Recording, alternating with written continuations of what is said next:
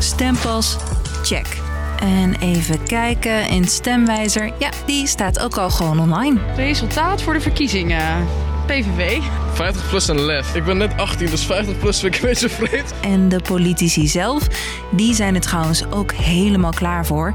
Het verkiezingsreces is officieel begonnen. Dus kijk uw buurman of buurvrouw nog even diep in de ogen aan.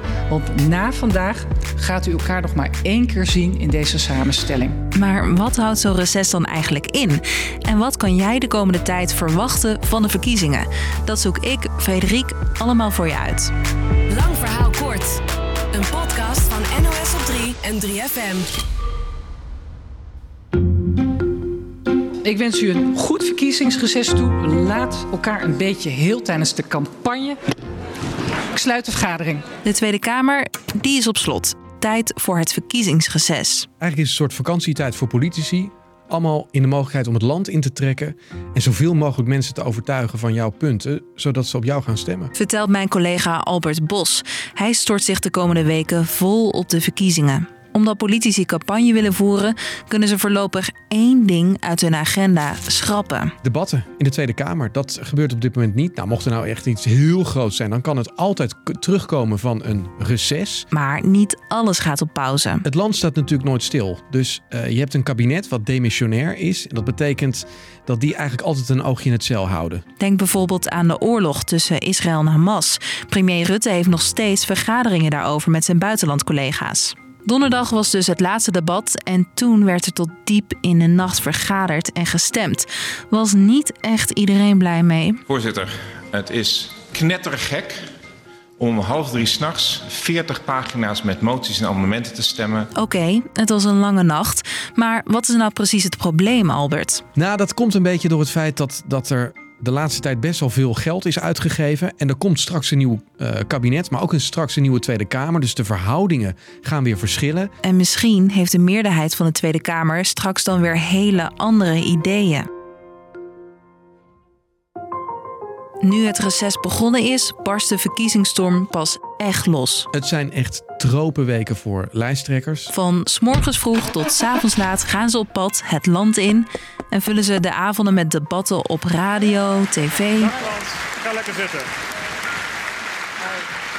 Ga zitten, Caroline. Zo.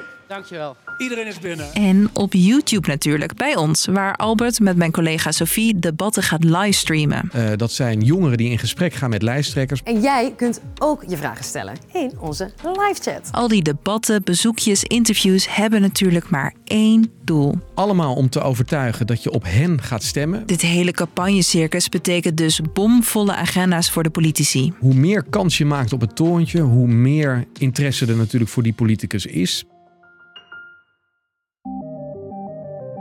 Ik vind uh, het milieu, het klimaat wel heel belangrijk. Uh, vooral uh, als het draait om de zorg is voor mij een heel belangrijk thema. Ja, leuk zo'n campagneperiode, maar waar gaat het inhoudelijk nou over? De belangrijkste thema's, denk ik, die je nu zult gaan zien, zijn stikstof. Het is een onderwerp wat nu heel erg naar de achtergrond is gegaan, maar het probleem is niet weg. En er is nog zoiets waar de laatste tijd eigenlijk iets minder over gaat, maar wat wel belangrijk gaat zijn tijdens de verkiezingen migratie. Daar is het vorige kabinet eigenlijk over gestruikeld. Wat is eigenlijk nog een belangrijk thema, denk je, Albert? Ik denk wonen. Dat iedereen zoekt een huis, zeker ook jongeren. Ja, waar gaan die huizen komen, maar vooral hoe snel worden ze gebouwd? En er is natuurlijk nog een groot actueel onderwerp. Wij veroordelen dit terroristische geweld volledig. Dat we pal naast Israël staan. Die opstelling roept met de dag meer vragen op. Dikke kans dat de oorlog tussen Hamas en Israël een rol gaat spelen in deze campagnetijd dus. Uiteindelijk kan dat uh, voor sommige partijen best een ingewikkelde balans worden. Een spagaat tussen Israël en de Palestijnse gebieden. En er kan nog van alles gebeuren de komende tijd. Dus, lang verhaal kort. Het verkiezingsreces voor de Tweede Kamer is begonnen en daarmee barst de campagnestorm los. Dat betekent veel debatten, interviews en praatjes met politici. Ze allemaal veel gaan over thema's zoals stikstof, migratie en wonen.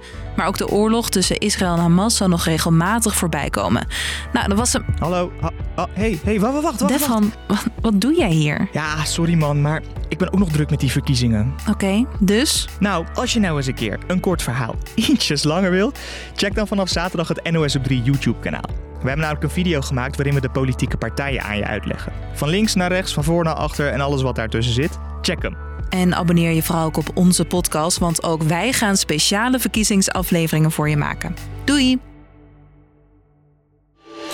3FM. Podcast. Ik hoorde suizingen door mijn oren gaan en ik uh, zag een hele felle witte lichtflits voorbij komen. Wat als je dingen ziet en hoort die er niet zijn? De aliens probeerden via het getik met mij te communiceren. Zou jij ook wel eens een kijkje willen nemen in het hoofd van iemand anders? In de 8D-podcast In het hoofd van nemen we je mee op reis. Je volgt mensen die last hebben van psychose, autisme of ADHD. En het klinkt alsof je het zelf beleeft.